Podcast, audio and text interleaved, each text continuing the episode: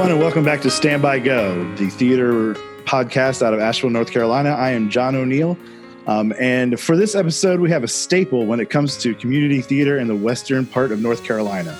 He's graced the stage for years, entertained thousands, and directed so many wonderful productions all over this part of the state. Please welcome my friend, Mark Jones. There he is. Hey, Mark. How are you? I am doing great. How are you doing? I'm great. Good. Uh, thanks for being on the podcast. And, um, you know, we've known each other for a couple years now, uh, since 2016, when you Yeah. and I first did a show together. You were a director, and I was technically the assistant stage manager, but I did all the stage management stuff for Alice in Wonderland Jr. at a local charter school. Um, and we have worked on four or five different shows since then. Um, and so when I was sitting down trying to think of what should we talk about, um, I was like, well, Mark, Mark and I have been in a couple shows together. We've been director, stage manager. He's directed a lot of shows. He's been in a lot of shows, but I don't want this podcast to be three hours long. So I decided to do this in two parts. Um, the first part, which is this one, will be focusing on your acting and your acting career um, and things like that. And then part two, uh, which will come out next, will be focusing on directing. So everything we have today is on acting, um, and then we will go into directing next week. Does that sound good? That was great. Perfect. Um, so before we uh, jump into your acting and theater career, why don't you just tell us a little bit about yourself outside of the theater, Oh, okay. Well, if there um, is any? there, my life consists of theater. Um, but I mean, outside the theater, I do have a full time job. Uh, I work as a sales coordinator at a, a hotel in downtown Asheville uh, called Hotel Indigo. And I've been doing that for about, gosh, in June, it'll be three years. Mhm. Um, but before that, I waited tables like a lot of actors and and theater people um, for about 15 years because it's waiting tables is one of the jobs where you can make a lot of money and work fewer hours and have the flexibility to do rehearsals and things like that for theater. So, um, but luckily, I found a new job that allows me to work Monday through Friday, basically nine to five, um, which is an amazing thing to do. Amazing schedule for theater, absolutely. Exactly, because now I still have time. I mean, it did take away a lot of maybe teaching the children's classes because I just can't do the 4:30 to 6 anymore or Mhm. summer camps. But other than that, you know, it allows me to be free for theater. So I love that. Um, so I was we had a get together at your house. Yeah. uh, a couple a couple of months ago at your apartment. My cheesy And- movie musical night. yeah, and we watched. Uh, what did we watch that night? the pirate movie with the Kristy McNichol and Christopher Atkins from I think 1985, um, which is a spoof of the Pirates of Penzance by Gilbert and Sullivan. Gotcha.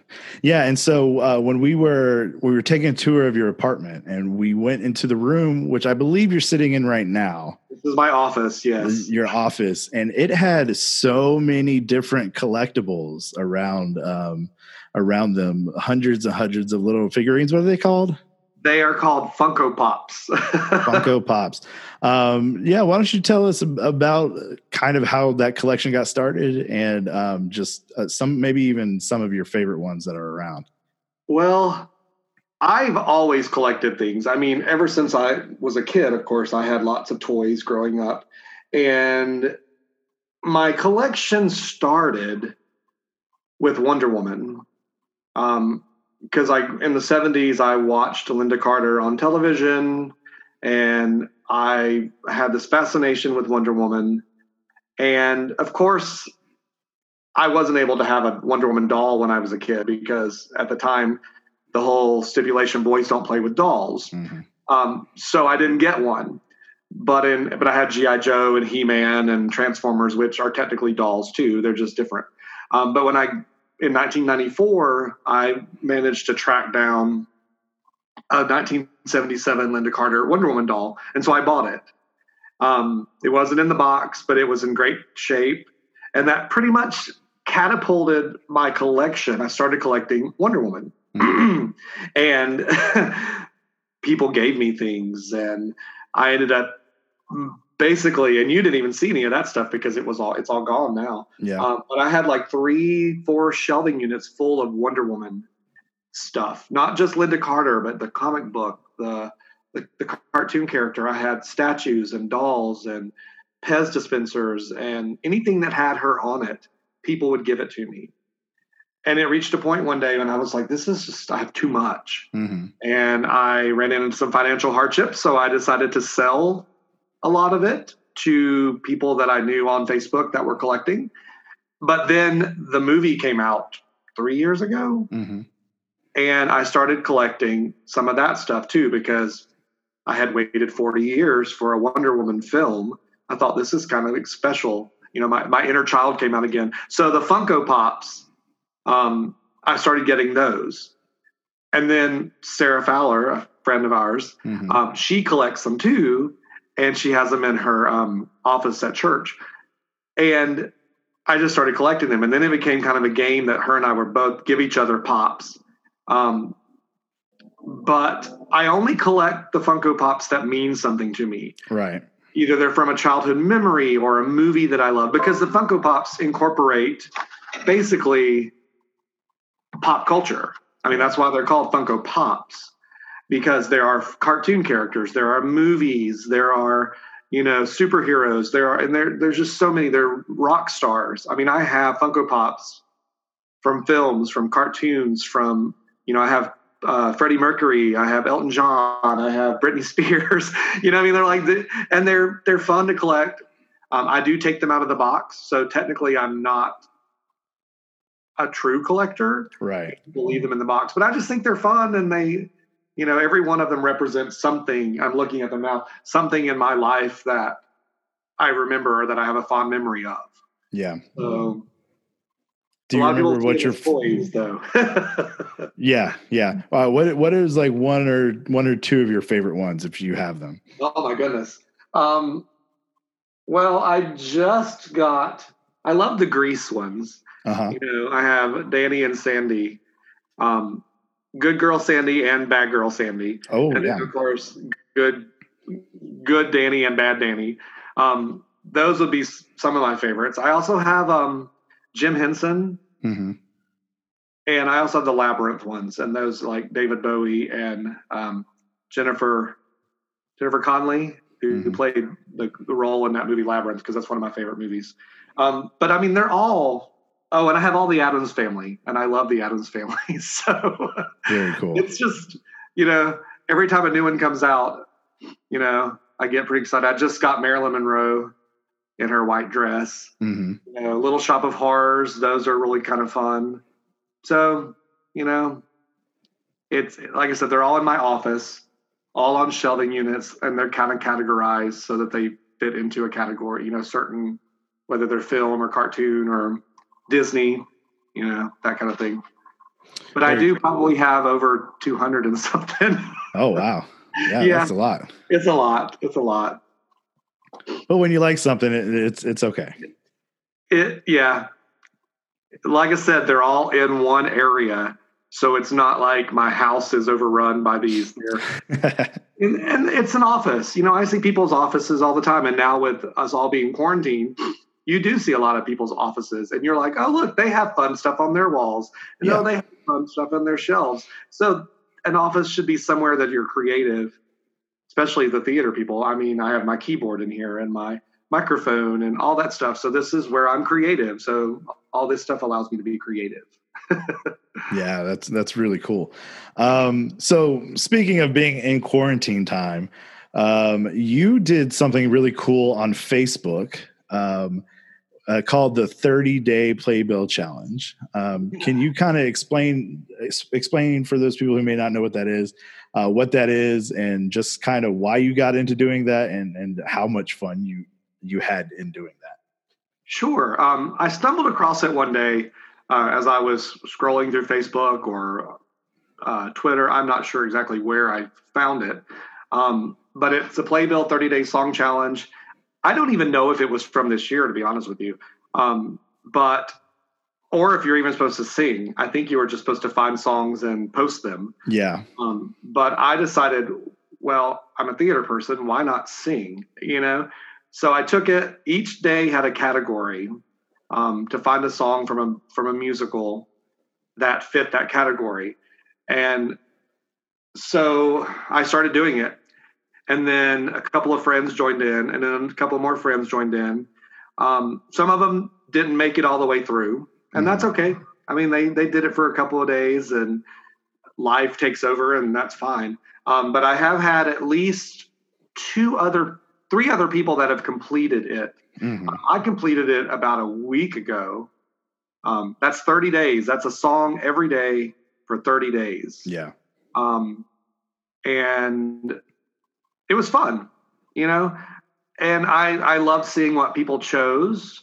Um, of course, as we'll talk about later, um, I have a lot of musical theater knowledge. So finding songs for me, of course, Google is out there, and yeah. I encourage people to Google and YouTube things because there are so many things out there. You just Google what's a song with a number in it, you know, or what's a song with a with a name in it, you know, and you just that's how I found some of my songs because I was like couldn't think at the time, oh, what is a song I could do? Right. Um, but 30 days, you know, I sang for 30 days, and it was fun, and I can't believe it's been 30 days. right. Yeah, we, we do have a lot of friends who've uh, who've done it. One of them being the uh, the very first episode of Stand by Go. Uh, that person was Dylan. He he is doing his slowly but surely. He'll do it every couple He'll days. It, so I think he will complete it. I do too. And Emily, um, who was the last episode, who was the second episode yes. of of Stand by Go, she's also in on it. So yeah, it's really cool to watch people uh, sing. I tried to start it. I was gonna start it, um, and my first video was just terrible, and so I didn't put it up. Uh, well, uh, I do want to. I, I do want to go back. Where I would do the video three or four times, and then I finally was like, you know what? It's gonna be what it's gonna be. Yeah. There you go. Because you're your own worst critic. Yeah. Oh, yeah. I don't absolutely. like to hear myself sing. Mm-hmm. I don't. I don't like to see myself perform. So I'm not going to be the one if I if I sit and judge myself, I'm never going to do anything. So. Yeah. but it was nice to see how many people I inspired to do it. There were a couple people that were doing it that were coming out of a shell. Yeah. You know, like my niece. Yeah, I was just about to bring her up. Yeah. She has I mean, she is very shy, but she's very talented. Mm-hmm. And each one she does, she got better and better and she's branching out there and I love that. You know, there's a, a lot of people that have been doing it that, you know, would not normally do something like that. So this is encouraged. I'm glad that I could encourage them to to come out of that, you know, shell, out of the hiding, and, yeah. and put themselves out there. Um, yeah, the other reason why I don't do it is because I don't want to bug my roommate. oh, I'm sure I bug the people below me, but I would always like try to do it in a short amount of time and then be done with it, so they yeah. wouldn't have to do it some of the ones I did while I was at work because I was by myself. So yeah.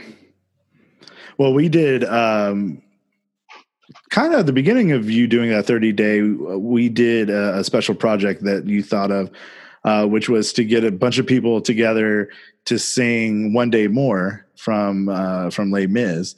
Um, yeah. I got to sing Enjolras, uh, which was very very difficult for me. Uh, but I actually went into my office. I like at eight o'clock at night went to my office at the, the at the university. Um, even campus police walked by and was like, "What are you doing here?" And I was like, "Don't worry about it. It's fine." Um, but yeah, that was a lot of fun, and, and, and you got a bunch of people that the people in this area would uh, would recognize when it comes to their names to doing. There were video. more but they didn't not everybody participated. I mean i can only send out the request yeah yeah. give a deadline and then hope and pray that everyone does it but not everybody came back and that's fine. I i don't i don't you don't have to. I mean i made sure that all of the soloists yeah. we're going to participate because i want to do it again. And i want to do something different but yeah. it's just a matter of getting everyone to donate their mo their time to do yeah. it because it does take time to sit down and if you don't know the song, learn it and you know that one was probably a hard song. I probably should have chose something easier to get.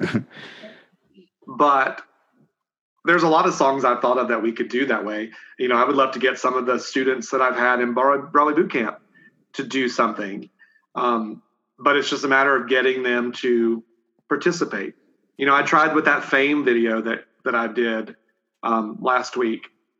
You know, I sent out a call to about eight or nine people, and only about four responded by the deadline. Yeah. And so I was like, well, I could sit and wait longer, or I could just go with the people that you know did it. Yeah. So yeah, and so in talking about that fame video, so after you did your 30 Yeah. day Oh, yeah. playbill challenge, you uh, then started a like a, a self made challenge. It's not a challenge I think I've seen. Um, tell us a little bit about that. Yeah, it's not really a challenge. I just decided to because I am a product of television. You know, born in the 70s, we watched a lot of television growing up, 70s, 80s. That was our babysitter. Turn the TV on, sit in front of it, watch TV. Um, so I have a vast knowledge of television theme songs. hmm Um, and there were some great theme songs from my era, you know, growing up. And so I decided to start doing TV theme songs um, and re- and recording them myself, singing them, and you know, working with my video editing software that I have, and just doing fun stuff. And each one I do, I kind of branch out a little bit and do something different. Um, I decided to take requests hmm instead of just doing my own. Um, and that got a little out of hand. I had to stop the request because I ended up, I think I have 52 songs on the list right now, Oh wow, and I'm only on song 21, if that tells you anything. that's still rather impressive for it only being a, a week or so, a couple of weeks. I know, but I've done it. Sometimes I've done two songs a day because they're, you know, short, a minute long. Um, the editing takes longer, I Yeah. think, the song is. Um, but that's because I'm I'm deciding to do them differently as opposed to doing them just live with my cell phone. I actually record myself singing them, and then I edit them into a video with the music separately underneath so that it sounds a little more, you know, a little more professional. Yeah, Um, and then the most recent two that I've done involved other people. Um, I did the Fame video where I sang it. I recorded that track on its own so that I could put it into the video, and then I got some of my our you know theater friends to dance to it, yeah, and then I edited it together and tried to make it look a little bit like the television show theme song Yeah. opening. Um, and then the last Green Acres, I did Green Acres with my, our friend Alexa.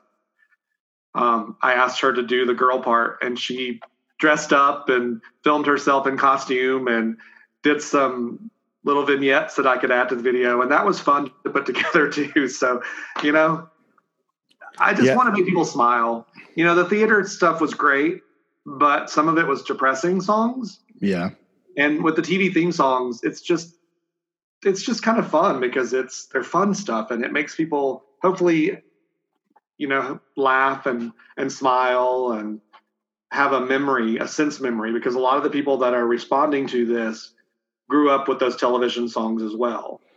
Um, and the minute they hear something like Laverne and Shirley, it takes them back to a memory that they have. Um, and that's kind of what I was trying to do, and that's what I'm still trying to do. So it's just trying to entertain people in this in this crazy time. yeah and it's yeah it is a crazy time and they're a lot of fun to watch and uh creative people have to keep creating or we go crazy oh yes, I can't direct, so I'm directing from my house. yeah That means emailing people and saying, "Hey, this is what I need you to do. do you, this is the idea. You come up with a costume. You come up with what you're going to do. Film it this way. Videotape it on your phone. Do, do you know? Put your headphones in. Do this, and then send me the video, and I'll do the rest. Yeah. so I'm basically directing something, yeah. Controlling how it looks on screen because I'm the one editing it together. So. Yeah that's really great yeah, it's and. I, I i've realized that i've been enjoying doing audio editing and, and video editing on my end with with these podcasts and, and some other things. Um so you mentioned a little bit um and i i talk about it to other people. You know i call you the musical theater encyclopedia.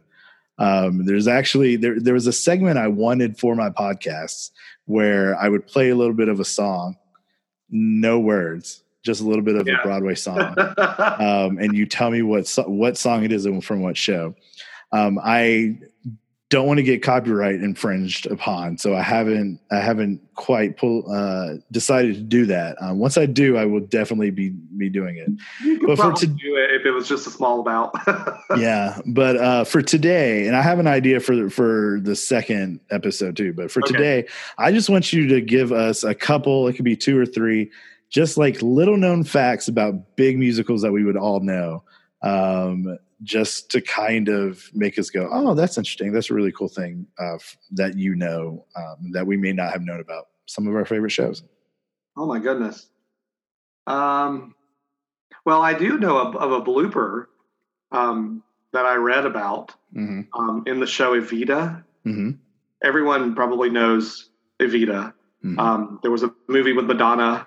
Um, the original production had Patti LuPone in it on Broadway, but it's about Eva Perón. And we all know the familiar balcony scene, Don't Cry for Me, Argentina. Mm-hmm. Um, Eva Perón stands in this giant white ball gown um, in front of all the, or behind all of these microphones, and she's singing to the people of Argentina, and she sings Don't Cry for Me, Argentina. Well, what we don't realize is that on that platform that she's standing on, all of those microphones have cords that are coming from them mm-hmm. and running down and they're all snaked together and they're on the platform. She's standing on top of them basically. Um, because I mean, it was the 80s. They hadn't really, the sound systems were probably a lot different then than they are now. Oh, yeah. Um, but I had read a story about um, the understudy, and her name, of course, is escaping me. Um, anyway, she was on that that like she very rarely went on, but she was on one night and she's doing the big number in the ball gown and she's supposed to turn around and walk you know walk away. Well she turned and tripped over the cords and fell. And of course ball gown yeah. huge ball gown. Um, she's she said it reminded her of carol burnett when carol used to sit in the hoop skirts and the yeah. dress went up over. She couldn't get up so she said the stagehands had to come on and, and help her up in the middle of the show. Now the audio, the show is running. Yeah. Um, but I'm trying to think. What's another? I have over a thousand cast recordings. Oh wow.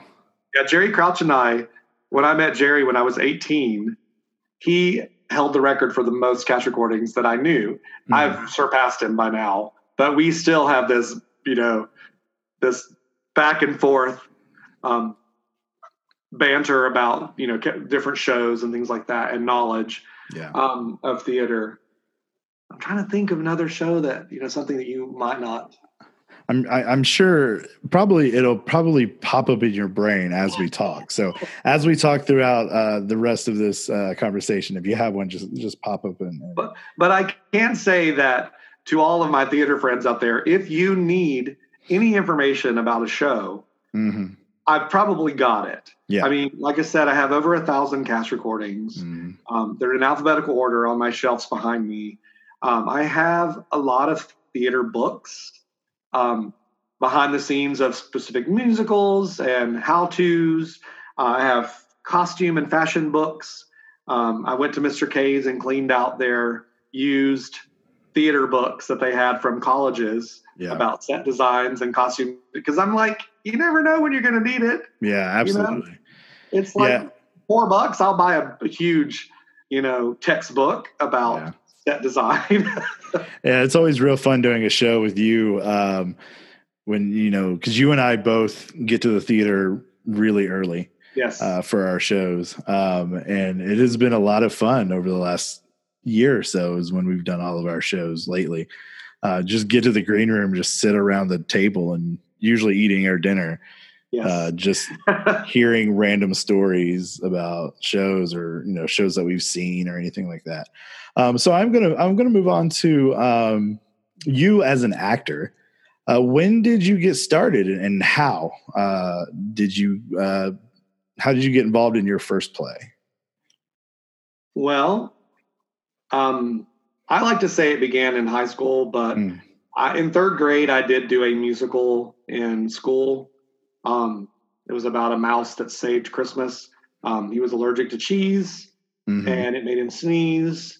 And this cat was lighting fires in the fireplaces, so Santa Claus could not come. And Achoo, the mouse that saved Christmas, went around and sneezed out the fires, so Santa Claus could come. Um, so that was my first show. I played Achoo. Um, but after that, I really didn't do anything theater wise. Of course, watched movie musicals and you know saw saw productions on stage. The first musical I ever saw on stage was Cats, mm-hmm. um, a, a, national touring production of it. Um, and then I saw some regional theater and things like that. But in high school is when the bug really bit. Mm-hmm. Um, I, when I was a freshman in 1988, uh, 89, we did Grease, and it was the first musical that Enka had done, Enka High School had done in a really, really long time, and it was so much fun, and I enjoyed that. You know, I played Doody, mm-hmm. um, so I got to sing those magic changes, and then the next year we had, and I was also in show choir, so that was very theatrical in a way, as opposed to chorus. You, you know, it was before Glee, you know, was popular. Yeah, yeah. I was in show choir. Um, it wasn't like Glee, but it was close. We did wear flashy clothes and we did dance and sing. Um, and everybody wanted to be in show choir. Um, that was in chorus because it was an audition only group. Yeah. Um, but then the next year we had an actual musical theater class at Enka, and we did Once Upon a Mattress. Um, and then I branched out and started doing because um, there wasn't enough theater in my life. I decided to do something with Tanglewood Children's Theater, which was at UNCA at the time. Mm-hmm. And um, I did a show called Jack and the Beanstalk. Um, and I still have the playbill for that somewhere. Uh, but I was when I first met Lori Hilliard, or Lori B. Beeland mm-hmm. at the mm-hmm. time. She was in college at UNCA. Um, and I met her and did a show. And then the next year I did, we did Oklahoma at Enka and I kind of didn't really like that show that much. Mm-hmm. But um, I did help the, the, the teacher direct it, so that right. was directing started. We'll talk about that later. Um, but I did do another UNCA Tanglewood show, but then I was too old, so I couldn't do anymore um, because you once you hit 17, you were out. Yeah. Um, but after that, I graduated. You know, senior year, didn't do anything. Graduated from high school and immediately auditioned for uh, Asheville Community Theater, and there you go. the rest uh, is history. Yeah. So, um, what? So after you did your first show, after you did Grease, what about that experience made you think, "Yeah, I want to get back to that. I want to keep doing this"? Uh, well, I love the movie musicals. I did. Mm. I grew up watching them, you know, Wizard of Oz, um, which was probably the first movie musical I can remember seeing. Uh, and then Unsinkable Molly Brown and Seven Brides for Seven Brothers. I loved anything with singing and mm-hmm. dancing in it. And when I did Grease, um, at the time I thought we were amazing. I go back and look at the video now and I'm like, whoo, we were so not. but it was fun and we had a lot of fun and I met some really cool people. And, you know, I just realized that theater brought different people together. Um, musical theater, especially, you know, there's so many different types of people that do it, and you become a group. And you know, I was in a show with the popular kids and the jocks, and the and we were all kind of on equal grounds. Um, and it was fun, and I love singing and I love dancing. Um, well, I'm not really a great dancer, but I do love it. but that's yeah, that's why I liked it. I mean, it was, you know, and I also found a place where at the time, you know, you were kind of high. I was kind of hiding. I was, I'm, I still kind of am an introvert mm-hmm. in a way, but the theater, the musical theater allowed me to be someone different and to be an extrovert and to have people pay attention to me. Yeah. You know, because, you know, I didn't feel like I was paid a, a lot of attention to growing up. And, you know, that's a whole nother issue. so we won't talk about that. uh, you know, it, it, it, gave me a place where you know I could be noticed. Yeah, you know? that's really that's really cool. Yeah. Um, as we so you you mentioned so after you graduated high school, is that that's when you first found ACT? Yes. And so, what was your first show with AC with Asheville Community Theater? Uh, it was Camelot. Camelot. Okay. And Ralph Goodpath was the director. Okay. And I auditioned for it, um, and ended up getting cast in the ensemble. I think I was 18 Mhm. years old. Uh, that's where I met Jerry. Jerry Crouch was uh, King Arthur, and there's still a few people there now that I think were involved with Camelot, uh, even though it's been what 20, 26, 27 years later. um, that's how long I've known Jerry, and you know, Camelot was just kind of. It wasn't really a show that I cared for, in the sense of it does it's not one of my favorites but Yeah. it was a musical and i felt like i had hit the big time because i was suddenly in a show Yeah. that was performed for three or four weekends and i would go to the theater you know three nights a week four nights a week and do the show you know and there was lots of other actors there that had been doing lots of other shows and so i started becoming a little fan star crazed you know because like these people were stars in my eyes hmm even though now that I've reached that status, I guess in other people's eyes, I don't. It's hard to believe that I ever thought because they're now friends of mine. Like I, we're now peers. These people that I looked up to. like Yeah. this is crazy to me that I've now reached that, you know, that status. I guess. Um. But Yeah. So so you mentioned you've been there, you know, for about for about 26 years. How many shows would you say that you've acted in about around in that sh- at that theater? at that theater, Yeah. Oh my. Um I would say it's probably up in the 20s. I mean, maybe fewer because even though I've been there a long time, um, I haven't done as many shows, especially as an actor. I mean, I was in Camelot, I was in uh, My Fair Lady, I was in Little Shop of Horrors, Bye Bye Birdie, The Fantasticks. Um, oh Lord, Hairspray, Addams Family, Cabaret, um, Gypsy, Young Frankenstein. Young Frankenstein. So I've hit twenty. Wizard of Oz. yeah. Which we'll get to, which we'll get to. So probably about twenty-one that I've been in. right. Um, but I also at the when I first started out at ACT, I loved it so much that I did anything. I mean, I ran the light board for Nunsense in the '90s, every show because I loved it so much. And that was back when the stage manager sat behind the proscenium, not in the booth. Right. Yeah. So I would sit on headset and I ran the light board for Nunsense.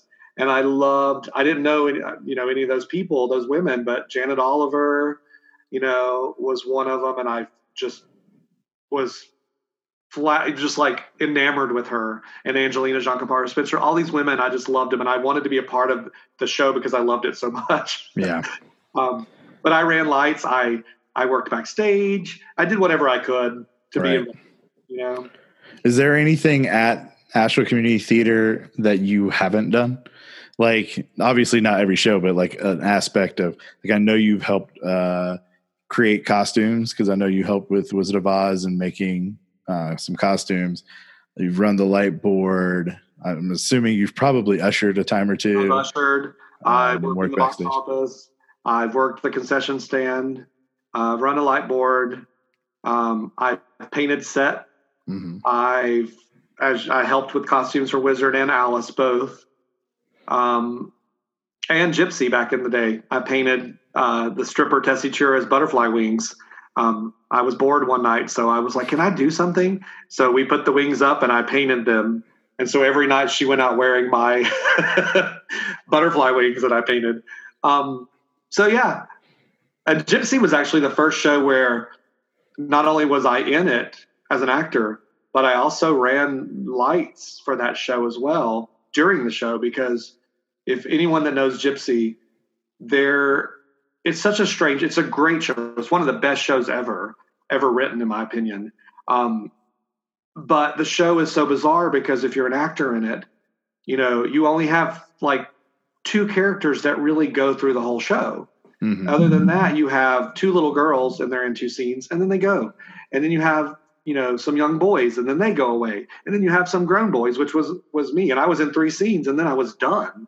By the end of act one, I'm done.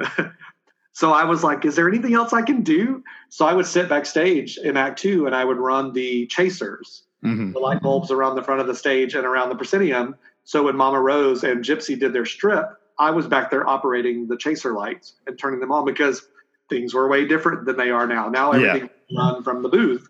Yeah. But back then it required someone sitting backstage to push a button to make the lights come on and off and go faster and slower. So I would sit backstage in Act Two and run the lights for for that because I was so I was like I can't just sit around and do nothing. Yeah, so, yeah, and one other thing, um, you know, for people who don't know about Asheville Community Theater or know very little, uh, they also have a black box called 35 Below, which is literally under the main stage.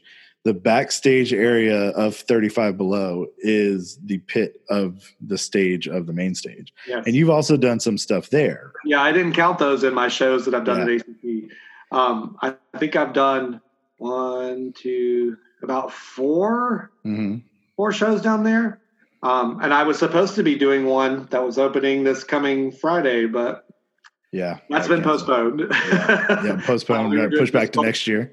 Miss Gulch returns, but um, I think we're bringing it back next year. Uh, I don't want to give the official word yet because I'm waiting for right for the official word. Yeah, yeah, all of that stuff. But I don't think it'll be an issue. But it looks like we're going to be doing it next year, so I'm excited because that was going to be my first one man show.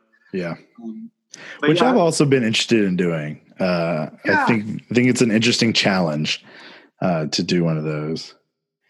Well, and I'm glad that I've got another year because I was having some vocal issues last year, um, and but now I'm back in full swing, which is wonderful. because um, I was so worried I was losing my voice. Mm-hmm. in Wizard, I did lose my voice. Um, I lost my voice in Footloose. I barely made it through Nunsense last year, so it's like you know, what am I going to do with the one man show? I have to sing 12 songs all by myself. Yeah. Um, so I'm glad that I've got another year now to be really ready to go when it happens. So, yeah. I would I I think at some point in my career I would love to do Santa Land Diaries. Oh yeah. Yeah, I think that would well, that would be a fun one. They, they do it all the time, but they keep changing the actors up. So yeah, get yeah. your name in the pot. Yeah. Um, so, uh, you know, out of all the years and all the many shows that you've uh, acted in, um, you know, it's live theater. So things go wrong all the time. Do you have any uh, funny stories of things that went wrong and uh, that are memorable in your head and went wrong, and then you or somebody else in the cast or the entire cast just kept going? Um, or maybe it happened during rehearsal and the director was like, "We're keeping that." Um, just any funny, any funny stories like that over you know your years. Oh my goodness, it's funny. I, I, I, you know, it's like I can think of things. I mean, I mean, I can think of like moments when people forgot lines. Um, or part of their song or part of their song like the wizard of oz that was but it's like the older i get the less i can remember from the old days yeah um, i remember in cabaret uh, luckily and this and this goes out to actors you have to listen when you're in a scene you can't just spout your lines off because they're memorized you have to pay attention um, because in cabaret i was working with um, the actress playing sally and she jumped in our scene she jumped like two pages. Oh wow. But the part about it was is that she jumped important information that needed to be said or nothing would make sense. Yeah. Um, for those that don't know in cabaret, the character Sally finds out she's pregnant. And that's what she skipped. oh no. And so I'm listening and I'm like, oh wait, she just skipped. What are we doing? So the yeah. whole time she's talking, and I think I could see in her eyes she realized what she had done, but she didn't know how to fix it. So I'm the whole time I'm watching and intently listening to her, I'm thinking, I got to bring this back around. I got to find a way to bring this back around, or we're not going to get, you know, this is not going to work. So I had to think on the fly and, you know, get it back around. And I did. And we got the whole, you know, got that moment back in. Um, and then we went off stage. She was like, oh my God, thank you so much. Um, I can remember, you know, some of the memories I have are about other people, so I don't know if I should tell them because it wasn't really. yeah. It was funny to me, um, but I don't know if they, you know. Yeah, and for those those who don't know the story of what Mark and I mentioned um, a, a, a, couple minutes ago uh, during Friends and Family Night of Wizard of Oz, uh, I, as a cowardly lion, was ready to sing my solo, the first solo, um, and I start the music. There's no intro. Uh, there's a cue line. I start my I start the song. the music comes off of me. I don't know what happened. Um, I w- it wasn't a nerves thing. Um, I just could not remember the words to the song, and so I'm standing there, and we are know, all looking at him like Wizard of Oz. Yeah, Wizard of Oz. Uh, we had uh, over thirty people in our cast, and the friends and family. We all get we all get like four tickets, and so the entire theater was packed. Not an empty seat in the entire theater, and I'm standing there. They're all watching me. There's a spotlight on me, and I look to the right, and here are my three co co stars standing there staring at me and all I could think was, I don't know the words to the song. um, the only thing that made it funnier was I just started humming. Um, I didn't didn't know what to do, so I just started humming. Um, and what was funny is we got to the end of the first the end of the first line of that song. Um, I would jump, and then the other three would jump. And so instinctively, I don't know how you all thought all of this, all three of you did that hop, even though there was no words or music to do it with. And then I, and so I was humming, and then I finally was like, you know what? Just go to the next, uh, the next verse. So I did. I went to the next part, and we did it, and it was fine. We got it was fine. Luckily, luckily it happened during uh, friends and family. Um, that is the that is the reason why I went through all the lines and song before I went on stage. um, uh, yeah, even now, and it, it's I can't even think of it. It's, Life is sad, believe me, Missy. When you're born to be a sissy. See, now you got it. Verb. Uh, I will probably never forget that line. I do. I just while you were talking, I did think of a moment that I remember being funny. Um, and it wasn't that anything was messed up. It's just something you know happened and an audience member made a noise and it was funny. Um, in Hairspray, mm-hmm. uh, I played Corny Collins, and actually, Hairspray was my first. I had been gone for a while. Um, I left Asheville in 2001, mm-hmm. um, but I had not done a show at ACT um, since probably 98 or 99. So technically, I was gone from ACT from 99 until Hairspray, which was in 2012. Mm-hmm. Um, well, as an actor, I had come back in 2010 to direct something, but when I moved back to Asheville in 2005, there was I kept trying to audition for ACT, and I just never kept getting in, and um, it was just a, a, different place at that time. So um, my time was not that until 2010. But in 2012, when I did um, Hairspray as Corny Collins, that was my first time on ACT ACT stage in like 13 years, and I was doing a scene with Leslie Lang, mm-hmm. who played Velma von Tussle, and we were downstage. Oh, she was great in that. Yeah, we were downstage front, and we were arguing about something, and I said something to her, and anybody that's a vocalist or on stage knows that you produce a lot of spit, and that's good because, and if you go to see a Broadway show, the actors spit. It All happens. over the place. Yeah.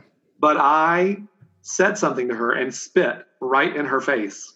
I mean, the lights caught it, you saw it go, and you saw it hit, and she went. what was so funny about it was the audience, some of the audience went, ew. they made a noise. And it was just like, I was so embarrassed because I'm like, oh my God, I just spit on Leslie. Yeah. Uh, so when we went off stage, I was like, I'm so sorry. She's like, it's so, it's okay. It's, it happens. But the lights hit it just perfectly, yeah. you know? Yeah. Um, so I remember that happening. Um, that was a show that I had a lot of, Hairspray was a lot of fun. I'm so glad that that was the show that I came back with. Um, things were back to normal. Um, it was a lot of fun. I had hair, high hair. Um, Stephen Veltman, my hair got so long and was teased like Conan O'Brien. It was so tall, and every show higher higher because it kept growing. Yeah. Uh, everyone else got to wear wigs, but nope, it was my hair curled and teased and hairsprayed. Yeah. Um, but I have a lot of fun. It actually got me the cover of the Playbill for an entire season. Oh, yeah. Is that the picture where it's like you, jacket. Yeah. you? Oh, wow. That was a playbill. And it's also on the cover of some kind of capital campaign brochure too. So It's a good like, picture. hey, Yeah. yeah, Um. W- yeah, I would love to do hairspray. I want to play Edna. fun show. I want to play Edna in hairspray.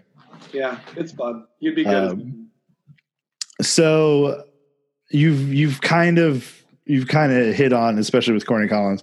But what are just some of your favorite one, two, or three, just favorite roles that just kind of stand out in in your head over the entire time? okay, so and what we haven't talked about is the time. I, I've also been acting at another theater too. Oh yeah, uh, when I came back to Asheville, uh, when I was in Richmond, Virginia, which is where I moved to, um, I did shows up there. Um, that was when I started getting paid yeah, because they had more professional theaters up there. So I did some children's theater, uh, Charlotte's Web, and Honk the musical. Oh, I've done Honk. Yeah. And I love that show. I've done that show actually twice, once as an actor, once as a director. Um, and I got paid. Uh, they also had a summer theater up there that was um, free to the public. They Mhm. would do the Parks and Recreation would foot the bill, and they had a live orchestra, and all of the actors in town would um, basically, I don't want to say slum it, but we were all slumming at summer theater. They would do a full fledged musical, costumes in an outside amphitheater, and it was free to the public. So when we did, I remember one night when we did Into the Woods, we had 4,000 people Oh wow. go up and because they they clock them when they enter the the bowl where they sit. It's kind of like montford but much much much much much bigger. Yeah. um and so when we would do shows out there it was so great especially when we did into the woods. We were outside. The breeze was blowing. We would look out into the audience. There'd be people with their candles and their picnic blankets. And you know when you would achieve silence in the bowl is what we called it you knew you had them in the palm of your hand. Um, but I did that stuff. And when I came back to Asheville, um, ACT wasn't, I wasn't getting cast at ACT um, because they had gone to a group of different directors and it was just a weird time. Um, but I went to Hart in Waynesville, hmm a Haywood Arts Regional Theater, and auditioned for Ragtime and was cast in a lead role. No one there knew me. So it was just kind of like, oh, great. So I started doing shows there. So in that time frame from 2005 to 2012, when I did Hairspray, I was acting, just not at ACT. I had found my home at HART at that time, and I did many shows there and many roles. Um, so that leads me back into some of my favorite roles. Um, one of them would would be Lurch in the Addams Family hmm at ACT. Uh, that I was doing cabaret when they announced that they were going to be doing the Addams Family the next season, and cabaret at ACT. I was playing Cliff, and I remember telling Jerry, I was like, "Oh, you're directing that? Great. I want to play Lurch," and he was like, "But why? Lurch doesn't have any lines." And I was like, "Because it's it looks like a fun character. I mean, like the makeup, the the whole thing." So I came and auditioned for Addams Family, and I was the only person that auditioned for Lurch because most actors go in want the part with the biggest lines and the biggest songs, and I was like, nope, I want a character that's going to be remembered. And Lurch was my character that changed the way people saw me hmm in a way because I was unrecognizable on stage with my haircut and the makeup that I did 45 minutes every night. Um, and I got to have fun. There was no preconceived like.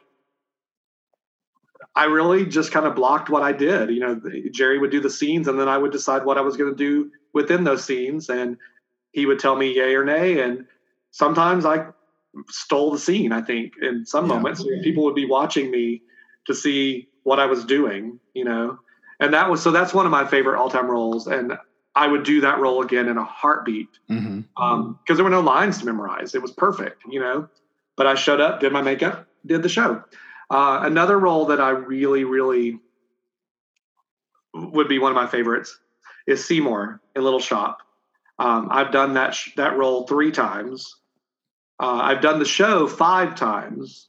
Um, once as the director, once as the choreographer, and three times as Seymour. Um, I don't know if I would want to do Seymour again, even though I'm technically the right age for it now. Um, but I would love to go back in and do the show as a dentist. I think it would be fun to play that character. Yeah. But um, and the other show, the other role that means a lot to me is when I played the MC in Cabaret, and I've done that show. I've done Cabaret three times, uh, but I've played the MC twice, and I played Cliff the third time. So that's two completely opposite extremes. But yeah, you know, the first time I did cabaret was in 1999, and at that time I had been the boy next door for you know for 10 years. And everyone's like, "Oh, you're you're the typecast. You're the boy next door. You're the ingenue, the male ingenue." And I'm like, oh, "I don't want to do that. I want to be the character."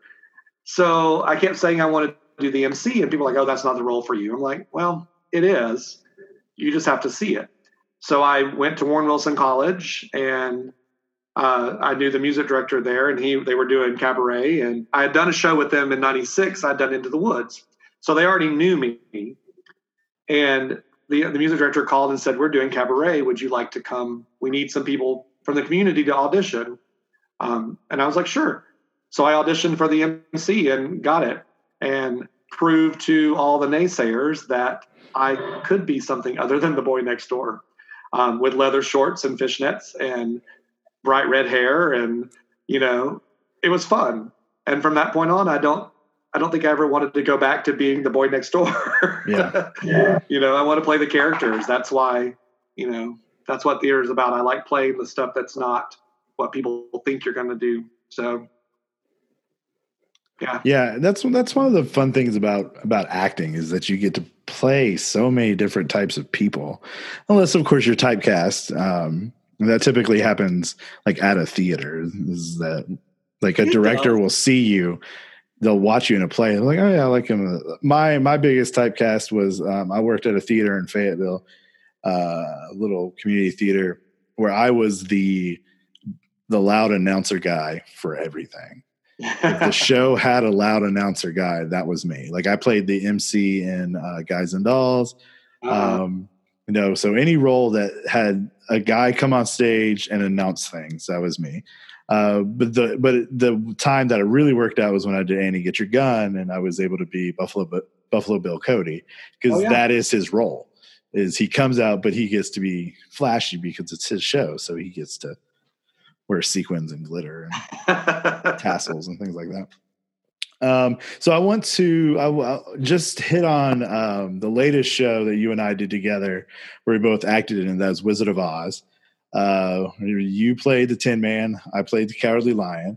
Um, but there are a lot of cool things about you being the Tin Man within that theater. One of them being um, that your uncle played the Tin Man at Asheville Community Theater years ago, 1973. Um, right, yeah, and we actually we have a really cool picture of it's you and your uncle with me and the guy who played the Cowardly Lion in that production. In that production. Um, which is a really cool because they had a a Tanglewood reunion or Ace or Asheville Community Theater reunion or something like that, and had all of us together, which is a really cool thing. How was it playing the same role as your uncle in the same theater? Uh, well, it was it was very special to me. I mean, when I had auditioned for The Wizard of Oz when ACT did it, the ninety was it not ninety five? 2005 when they did it. Mhm. Um, I had just come back into town and I didn't get cast, and it kind of hurt because I really wanted to play the role, and I thought I'll never get the chance again. Um, but then, of course, we just did it, and that was just the universe telling me that my time was not going to be that show, um, which is fine because a lot of things happened during that show that I'm glad I was not part of. we won't go into that, Yeah. but um, but our show, um, it was just a lot of fun. I, you know, growing up, my uncle was one of the few people I knew in my life that was involved with music. Um, he was music director at SART for a long time. And so I saw a lot of productions that he had music directed there. Uh, Man of La Mancha being the first one I remember. And I love that show. I fell in love with that show. Um, that's a dream role of mine to play Don Quixote sometime. Um, but he was kind of my catalyst for musical theater in a way because he had played Schroeder when he was in school. And so when I was growing up, there were little Charlie Brown statues upstairs in what used to be his room at my grandparents' house. Mhm. And so I had made this vow that I'm going to play these roles one day that he played. Uh, well, I've already played Schroeder. Um, so Tin Man was next online, and I thought I'll never get to play it. I'm getting too old, you know. And so I finally can cross that one off the list too. Um, but he doesn't do musical theater much anymore. He he did start for a while, and then now he just teaches music at Furman Yeah. in South Carolina. So Yeah, it's yeah, I love that show. I mean, that's that show has a special place in my heart too. Um, it was the first show I ever did. It's the show that I've done the most. I've done it four times, um, and I have also played the Tin Man. So it was it was. I still think I was I'm the biggest Tin Man to have ever been a Tin Man. Um, but uh, but yeah, playing playing the Cowardly Lion was just it, it was the first time I ever played one of my dream roles which uh, which made it even more special. And then getting to share the stage with you and, and Faith and Dylan and everybody else in that amazing cast uh, with the amazing costumes that we had and, and the sets, it was just a lot of fun. I could have done it many more weekends. It was a lot of fun. Um, I vocally could not have done it, um, but I realized that having stepped away from that production, that a lot of my issues vocally were because of the hairspray that I was putting in my hair every night, and partially the makeup too, maybe the powder and everything. I think I was just it was just getting in my throat. Um, the hairspray, especially yeah, you know. But the show itself i loved doing it. I could put that costume on anytime you want me to and do it again because it was so much fun. Oh, absolutely. You know the wizard of oz has always been a childhood just the movie and being a part of it. I mean i've always wanted to be a part of the wizard of oz. So having done the show and even going to to the land of oz last july or you know yeah june excuse me um and actually getting to walk down the yellow brick road and you know which is a theme park. I, those of you that don't know when i say the land of oz um, there is a, an old abandoned theme park in north carolina about two hours from asheville on Beech Mountain. Um, and it has been reopened partially throughout the year and it has been repainted and re you know refurbished. Um, no rides anymore but just the fact that you can walk down the yellow brick road and it's beautiful up there. Um, so that was my wizard of oz year was that plus doing the wizard of oz. And then it was supposed to be the third wizard of oz theme this weekend with miss gulch coming up um, but and and I was supposed to go to the Land of Oz again this year, but you know that's not happening right Yeah. now. So, um, so my my Wizard of Oz dreams have been slightly altered this year. Yeah.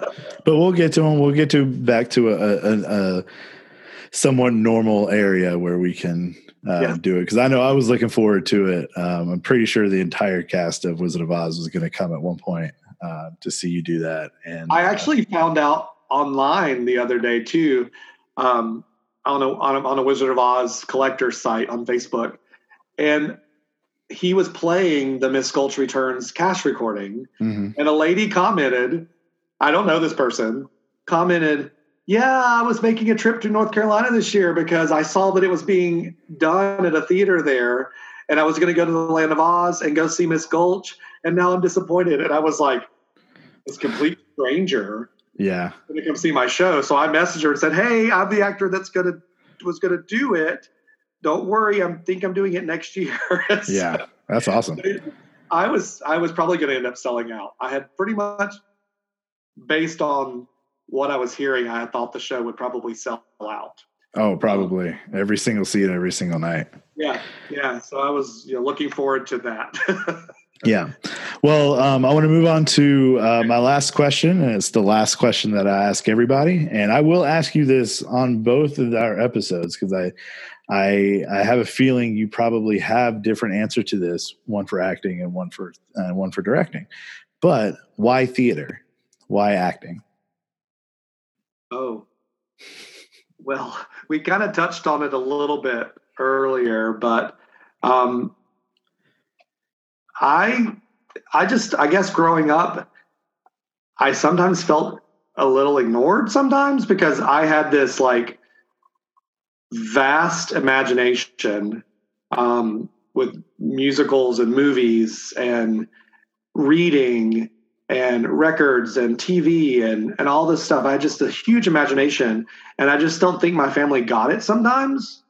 So you know, I can remember sitting in the back seat of the car trying to get my mom and my sister's attention, you know, and I just they just didn't really get what I got and weren't necessarily where they weren't interested. It's just they just didn't get it.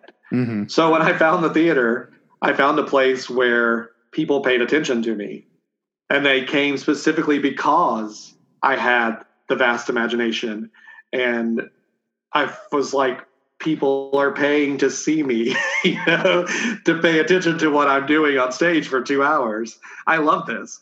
So um yeah, it was just because I wanted to be, you know, I wanted to be noticed. Mm-hmm. And I don't mean noticed in the fact that I wanted to be a star. I just wanted someone to notice me. Yeah. You know.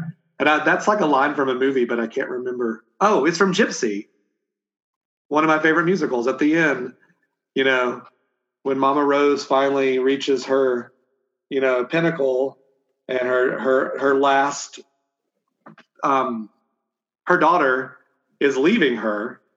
You know, the one of the last things she says is, you know, like, why did you why did you do all that for us as kids? And she's like, I just wanted to be noticed.